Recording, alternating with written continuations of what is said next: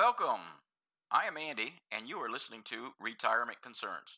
Someone somewhere is turning 65, and many more are past that. We all have retirement concerns. Here we will discuss those concerns and hopefully discuss issues you may not have estimated. So please join us now.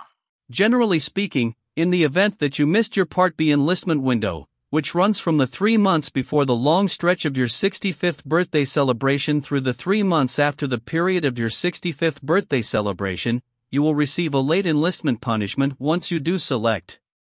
This charge will be added to your exceptional expenses until the end of your enlistment.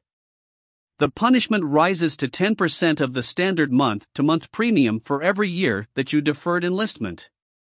On the off chance that you didn't select for Part B during your underlying enlistment period, you might meet all requirements for in special enlistment period (SIP) to pursue Part B or potentially Section A, as long as you or a mate is working and you're covered by a qualified plan through that business.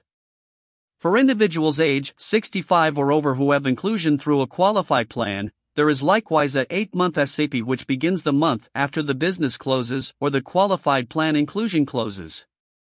Assuming that you join during SAP, the late enlistment punishment won't have any significant bearing. In the event that you missed your underlying enlistment period when you previously became qualified for federal medical care, you can pursue Section A or potentially Part B during the overall enlistment time frame, which runs from January 1 to March 31 every year.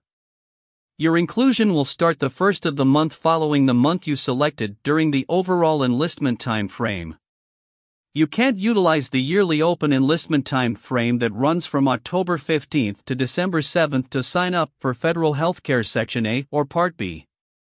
That enlistment period must be utilized by individuals with government medical care to pursue drug inclusion or federal health insurance benefit inclusion or switch inclusion that you as of now have.